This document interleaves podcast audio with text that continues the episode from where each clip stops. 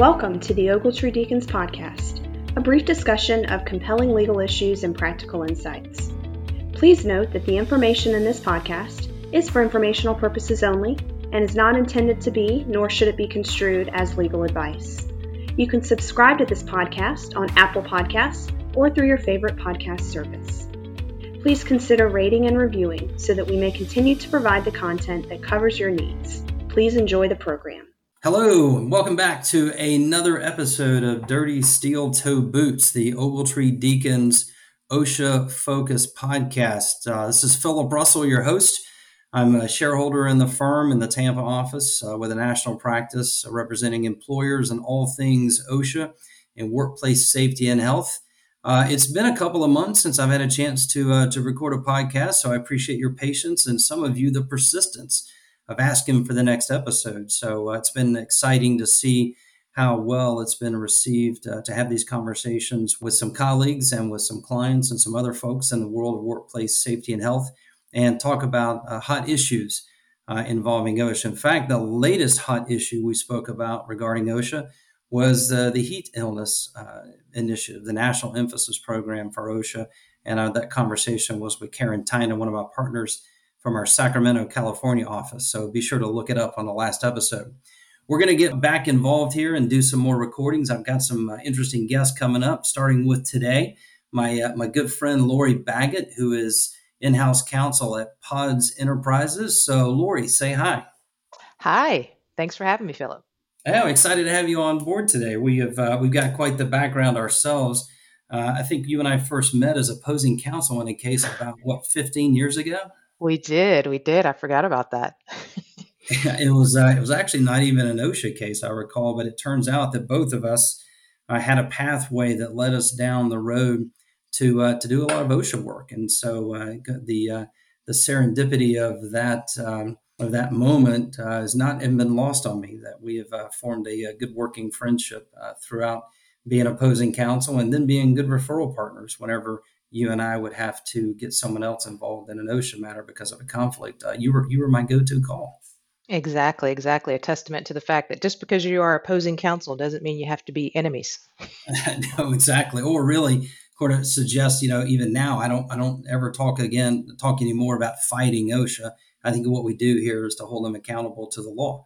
Similar thing. They, they they're focused on workplace safety and health. So are we. Very true. So let, us talk a little bit about your background. So, uh, law school, what law firms, uh, practice areas, a little bit about your background, just so the audience gets to know you a little better. Sure. So I came down to the Tampa Bay area uh, and went to law school at Stetson, uh, which is in the St. Petersburg, Gulfport, Florida area, as you know, and and uh, ended up liking the Tampa Bay area. Liked it a lot. Um, ended up staying. I did a federal clerkship on the 11th Circuit and um, stayed there for almost 18 years um, and you know matriculated from associate up to shareholder and did a lot of different leadership things. I was the co-chair of the the women's group there women's initiative network it was called at the time did that for several years was the tampa office hiring chair and then um, finished up my time as the tampa office managing shareholder. Um, so, so that was a big a big feather in the cap and a big honor of my career well, indeed. And I remember when I saw you get that position, I was so excited for you. But I think it was soon followed by another honor. If I recall right, the Tampa Bay Business Journal named you as a top 100 influential business leaders in Tampa Bay. Is that right? They did. That was a big one. Wow, I, I hadn't forgotten about it, but thanks for bringing that one back up. It was it was great. What a what a huge honor. Well, that, um, was, that was one of those I know her moments. I know her. I know her. so true, so true. It was so interesting to have people that I hadn't heard from in a while. Some people still did the old fashioned, like would clip it out of the paper and mail it to me, you know, type things. Um, the snail mail that we don't hardly get anymore, other than uh, junk mail. So that was that was another big honor. So yeah, but yeah, like you said, kind of in the way that we met, I started out doing a lot of employment law litigation, just your bread and butter and then started doing some construction law sticks and bricks and so the nice marriage of those for me was the um, the workplace safety and health and interestingly our careers kind of dovetailed around the same times as we both were getting into that um, and that's kind of how um, i ended up in this in this area. So that was my my big buckets were uh, employment law the construction and then osha workplace safety and health. Well, but at some point you said uh, you're going to go in house, and you indeed you did with uh, with Pods Enterprises. Now I think it's been a, what a year and a half or so, something like that. Yep, just yeah, about a year and a half. I did, I did, and you know, I wasn't really looking for that. Um, I'd always, well, let me say, I'd always been very intrigued by and wanted to try the in-house counsel role. I thought it was very interesting when we would, you know, as outside counsel, you and I would would obviously work closely with in-house counsel and how close they were to the business and being the true advisor which you know we were in our role as well and I, it just always intrigued me and i thought it would be very interesting to have one client um, that you're advising on a, on a day-to-day basis as opposed to the many many clients um, that you have philip as outside counsel and so um, I had done some some legal work for Pods over the years, and so when this opportunity came up, and and they contacted me about it, and I said, well, let's just talk and see what that would look like. And so it was it was intriguing to me because it, it really let me marry up a lot of those buckets that I talked about in terms of my experience. Right, I, I do a lot of employment law and work closely with our HR uh, business partners. And then we have drivers. So the the pods employee that most um, residential customers will see should they rent one of our containers you know those drivers it's a federally regulated aspect of our business. And so that compliance work with the department of transportation whether it be federal or the various state ones that's a lot of the compliance work that i do and and a lot of the the osha workplace safety as well. So we have some some equipment maintenance technicians who work on um, the podzilla which is what that hydraulic lift is called um, that would bring the container to your house if you rent one. Um, so there's a lot of workplace safety things in there and so I, I partner a lot with that part of the business as well making sure that um, all of our safety standards are up, up to regulation now, you said a couple of things to, to unpack there is you said you only have one client now, but but as an in-house lawyer, don't you have various departments that you work with and, and are they multiple? Do you consider them to be multiple clients or is it still just one? No, I do. I do. So in that respect, yes, we all are working for Pods, the Pods client, right? But yes, no, you're you're absolutely correct. There's there's marketing, there's commercial, there's our we have a, a strategization group that that is new, um, and and ours is called corporate operations. So that's the corp ops group where the drivers are housed. Um, so yes, a lot of various business partners within Pods. Um, but we all are kind of in the same boat for pods. Um, but yes, a lot of different uh, business partners that I service and help. Um, and any any given day now, instead of it being a different client per se that's calling, it's a different business partner of pods who has an interesting issue come up with a lease or with some environmental storage issue or you know a customer issue on our our uh, website or something like that. So it's a lot of different issues, um, but all still dealing with the pods brand. Well, well, so that's an interesting point here that you, you, talk about all these various areas in which you're expected to advise your client on. But let's talk about the area of OSHA. So I think, in fact, I know this is true. There are not that many outside counsel OSHA lawyers that do what I do and what you used to do in that role. But I think there are even fewer, dramatically fewer in house lawyers with the kind of OSHA experience that you have. In fact, you are one of only three that come to mind right now. And I'm sure there are more, but the first three come to mind. You're among them. So, how has that helped you in trying to be a good advisor, be a good counselor, be a good internal advocate for safety at pods? You know, that's, an interesting question. I think it has helped um, as Pods has grown very much from a, a startup, um, 1998. I think it is that we got started in Clearwater, um, and we've grown to be a you know a, a national, even international brand. Um, and so that is that growth has been very rapid, um, and it has been just just quick um, and and large scale. And so as we do that, and different franchises come back into the fold, I think it has been particularly helpful for me to be able to see around the corners, if you will, in the safety space, whereas maybe we haven't had that big reach on a safety scale before, if you will, if that makes sense. So, so when we're bringing back in a franchise that has been operating, you know, under the Pods flag, but still its own entity, do you know, running operations as it saw fit. Um, now bringing them back into the fold from a safety perspective, I'm able to kind of help weigh in and um, help kind of operationalize, if that's a technical word, um, initiatives that we're doing on a broader scale. So, whereas if it's, you know, had been within the corporate reach that was only, you know, 50 locations and now we're up to 60 now. And so thinking about how do we scale up on that and what are the things that now whereas before maybe we didn't you know this initiative wasn't something we wanted to you know get outside vendor to help weigh in on. Maybe now that we're getting to this size you know and, and such a scale and what we're doing maybe now it's time to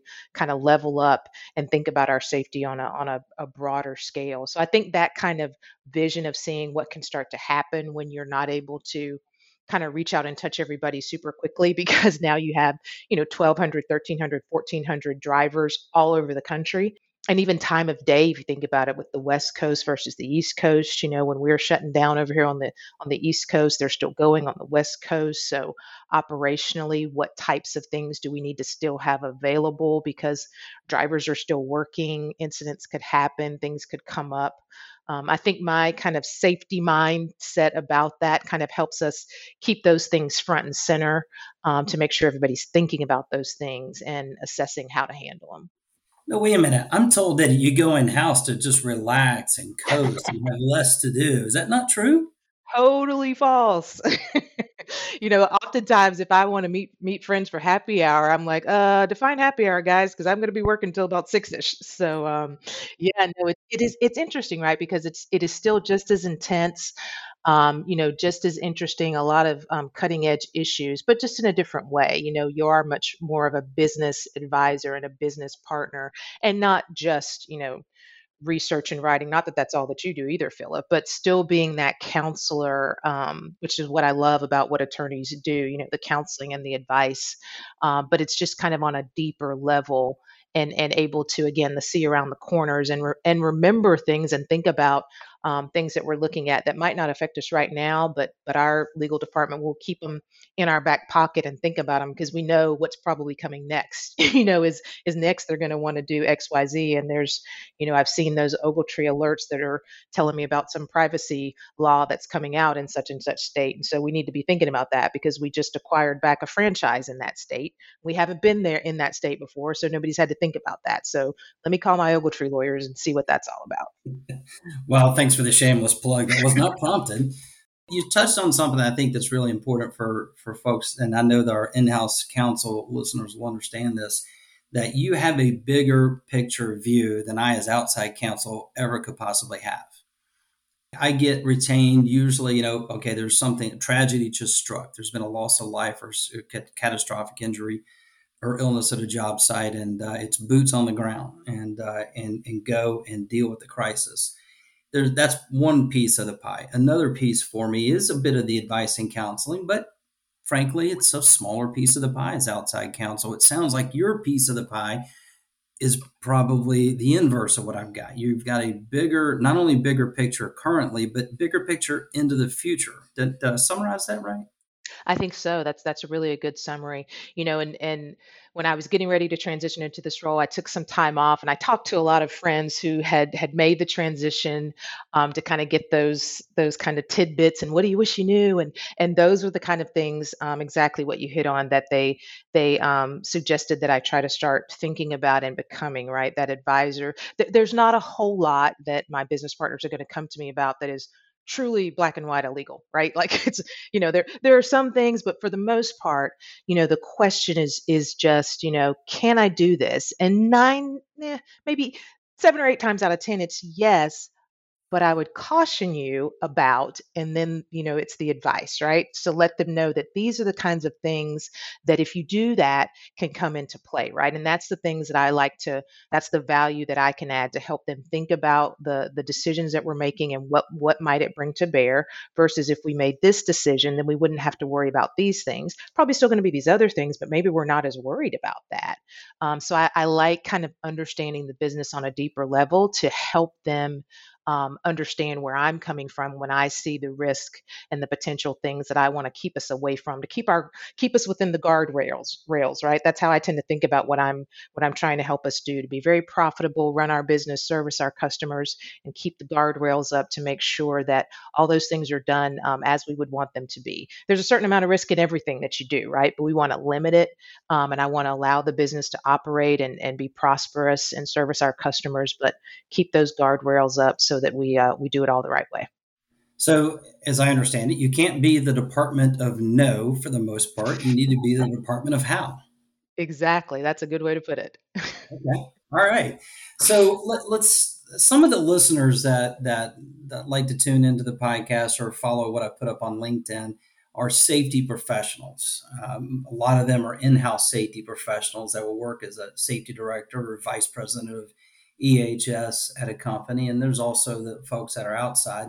But let's talk about those inside safety professionals for a moment. I know you've got some folks there at, at Pod you're working with, but what advice might you have for those safety professionals in companies about how best to work with you or their own in-house counsel departments? What, what's something you might advise them on how to do that? I think one of the best things I'm very glad that I did, and several people had suggested it to me, and, and my my my boss, my general counsel, was all on board and was already planning it even before I arrived, is to get proximate to what you're going to be dealing with, right? So I, of course, did a ride along with our driver. So I could see on a day to day basis what are they dealing with you know how are they having to um, deal with when they first arrive at work when they're doing their pre-trips they're checking their their truck and their equipment making sure everything's ready to go getting their route sheets you know all the things that they're going through on a day-to-day basis so that it's not just some thing I'm reading about and, and someone's asking me a question about, I have a frame of reference to think about the implications. You know, if we're, as you know, in the world of safety, suggesting things to them and I don't have any frame of reference for how that's going to play out in their day to day job duties, then there's a disconnect and I'm probably not serving them in the best way that I can. And so I think that's one thing that, you know, to the extent you can, you know, spend some time in the business um, to see what it is that they're actually having to do on a day to day basis and then even for me even just maybe attending um, you know our safety department has has meetings you know i can always ask to attend one again to see what kinds of issues are they seeing what are they talking about what questions do they have um, so that i'm not just this you know scary legal person out there who you know if, if i call them it's it's a bad thing you know because most of the time it's just wanting them to educate me on how does something work um, and so i think that those types of visits and, and getting a little more proximate to my business partners. Um, I think as in-house counsel has really helped me be more effective um, at a quicker pace um, in in serving my my customers. All right. Well, I got to know this. Hopefully, it's not too personal, but I got to know this. You went in-house, but mm-hmm. are those steel toe boots still dirty? They are. They're probably not as dirty as they used to be. I know you like me, Philip. That go bag that we have, you know, that you, you know, you got to constantly take the shoes off, wipe them off from the last place you were, and make sure your your vest is still in there, and your hat, and your glasses, and your earplugs. So I don't get to get out um, as much as I would have liked I certainly had a bit of a of a slowdown with the visits with um, the pandemic and COVID nineteen. But as we get back to somewhat of our new normal, I'm looking forward to getting to visit some more of our locations and and get my steel toe boots dirty again. Keep them dirty, my friend. That's how you stay uh, you stay fresh in this business. So, uh, on another topic, uh, or the uh, another group of our listeners are, are other in-house counsel, but they may not have as much OSHA experience as you do. Maybe they came from construction or contracts world, or uh, or maybe employment world, uh, and maybe know a little bit about those areas from their outside counsel before they went inside or in-house. What's some advice that you might share with those in-house attorneys who are now thrust upon them. They have to handle OSHA matters or manage outside counsel, but they don't have the experience. Any advice for them? I think um, even as I was getting a little deeper into, um, and gosh, you know, Philip, as we said, it's been 10 years ago as we started really getting deeper into this, but I immediately went to um, the ABA and the Occupational uh, Safety and Health um, Committee that, that we have there. You know, they always do the, the primer, kind of the introductory um, level information, which is just great. And I really focused on there, um, you know, meeting people. It's it's a great group in that there's there's plaintiff side, there's defense lawyers, and there's the government lawyers, right? So you can really hear a lot about what's going on in the space. Um, I found that to be a great resource um, to get started. And then, of course, all the papers and the um, things that they put out, even just to support the the midwinter meeting. But I think there's a lot of uh, material out there. I think you do have to think about what your industry is and the space that you're occupying and then just start trying to dig in and get that that broad based understanding of workplace safety and then start to hone it in on what your industry is and um, i think the, the aba group is a great start for that yeah 100% agree with you on that i love going to that uh, that every year uh, sh- shameless Ogletree plug here. We also have an annual safety symposium. This year it's December 7th, 8th, and 9th in Tampa, Florida. So uh, I hope to see you at our symposium this year, my friend. Great location. Yep, I'm looking forward to it. Yeah, it's actually uh, very excited to be at the Tampa Marriott Waterside. So uh, you guys can Google the Ogletree Symposium, Safety Symposium, and you'll find uh, find what you need there. I think the agenda will be done soon. Thanks for the conversation on these things. Um, there's another topic I know that's very important to you. I wanted to conclude with uh, is uh, very important, which is the diversity, equity, and inclusion in the legal profession. Why is that such an important issue to you personally? I've said this so many times um, in my time, even just at pods, is that I firmly believe that every day people get up and they get dressed and they go to work, and everybody wants to do a great job, right? Nobody wants to um, be marginalized or not be um, recognized for what they're bringing to the table. And so when I think about um, the diversity, equity, and inclusion space, particularly in the legal profession, it's similar to that, right? Like we all want to be recognized for the hard work that we're putting in, for the thoughts that we're bringing, the creativity, everything that we can contribute in that space, and not to be marginalized or otherized or recognized solely based on um, inherent characteristics, right? Um, and so for me, having, you know, obviously I'm an African American woman, and so that's a battle that I've had to fight for a long time. And I'm glad that there are more conversations taking place um, now about that and hopefully starting to peel away and chip away at some of the barriers that that may have existed. Um, but I think it's important to allow people to know that they are coming to work and, and being able to bring their full self and contribute just like everyone else and it makes the business stronger. Um, it helps you serve clients better and then everybody's more fulfilled. So i think that's you know that's what everybody wants. They want to go to work do a great job put in a good day's work make a make an honest wage um, and then get back home to their families. And so i think kind of the, the more intentional conversations about that that we can have then i think it's it's going to make us make the world a better place. So that's my optimistic view of everything well, and, and I appreciate that very much. And and you know, you and I have been friends for a long time, and, and I know the quality of your legal work. But I, I got to tell you, I've never thought of you as an as an outstanding African American female lawyer. I just think of you as an outstanding lawyer. Absolutely. Thank you for that. And and that that means the world, right? It's, that's what we all want, right? You just want to know that you're recognized for the profession, the years that you've put in, the skills that you have, um, and that's it. And um, I think that's why it's important for us to have conversations. If there's anything that's that's impeding that or not allowing people to do that, then we got to talk about it and and make changes and make it better. It's just like you know when I thought about us having this conversation today, Philip, I, I thought to myself, you know, change is uncomfortable, you know, initially for anybody, right? When we first um, when when uh, seatbelts became the law, right? I'm sure everybody was inconvenienced and thought, oh gosh, we got to do this now. Like, there's going to be a ticket for that. But we now, you know, we don't even think about it. We have things dinging at us, and we do it because we know it makes us safer.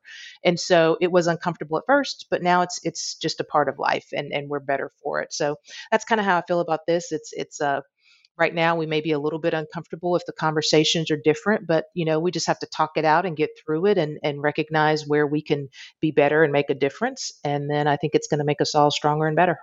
Well i was going to ask you for some advice but i think you just delivered it. Uh, the, uh, which is you know what i was going to ask is you know how how can i and, and others who are not diverse you know better understand and contribute in these areas Yep, and and that's exactly what I think it is. It's it is um, somewhat uncomfortable to have the conversations, and obviously, you know, uh, should you approach a stranger in the grocery store about it? No, you want you know you have contacts and people that you know. You know, you and I have had conversations, and and I think everyone has to come to those with an open mind right? You can't people have different views and those should all be accepted and, and honored and allowed to to be discussed and it doesn't mean that anybody's a bad person right? And so the ability to know that you can question things and just genuinely ask because you don't know and then have a dialogue about something i think that's that's I think the most important thing, if we get proximate to those things, that's usually when people are able to open up their minds and conceive things a little differently, um, and and conceive them differently outwardly and inwardly. Right? Think about what um, you know, for me, millennials um, were a difficult thing for me to adjust to. they are a different breed. Um, they they approach the world differently. You know, we would I would show up at this was all pre-pandemic at, at events, and um, they would have taken you know an Uber in Tampa. And to me, Uber was something that I would use when I went to Atlanta or DC or somewhere where I didn't have my car. I couldn't conceptualize why are you taking an Uber here in town? But they were just very conscious of, well, I want to have a couple of drinks here, Lori, and so I don't want to have to worry about. You know, it was just a different way that they approached life. Things had been available to them for a different amount of time. You know, they were pretty much born with phones and computers in their hands, and you know, my age cohort you know those came later in life for us. So again just something i had to acknowledge that i needed to open up my mind and think a little differently about and just because they were different didn't mean they were really that much different than me. Their life experiences were just different. So i think that's what i would encourage everybody to do is just to open up your mind and and, and accept a little more conversation and different thought and uh, then i think we'll all get along just fine yeah, well, and and if our friendship is a good illustration of that, maybe we can maybe we can set a few examples. So there you go. Uh, it uh, well, it's been a lot of fun today, Lori. I appreciate you so much and uh, in contributing today. I know that our listeners uh, are going to be uh, grateful for your time today. Um, we are uh, continuing, as I said, folks, to get back into get back into doing some recordings here. One of our next guests coming up is going to be uh, a man who has taken on a mission to address uh, death by suicide in the construction industry. Uh, there's a good friend named Vince Affelli, and he has been on a mission, and I'm excited about you all hearing him. So tune in, follow us uh, on um, on the Ogletree podcast. Uh, I think that we're, uh, in fact, we're on all the platforms, but be sure to follow along on that. Lori, my friend, thank you so much. I appreciate your time today and all of your insights and perspectives. Would Thank you, like you so much for having me, Philip. I really appreciate it. This is a great, um, great uh, offering that you have, and I'm glad I could be a part of it. All right. Thank you, my friend. Bye bye. All right. Take care.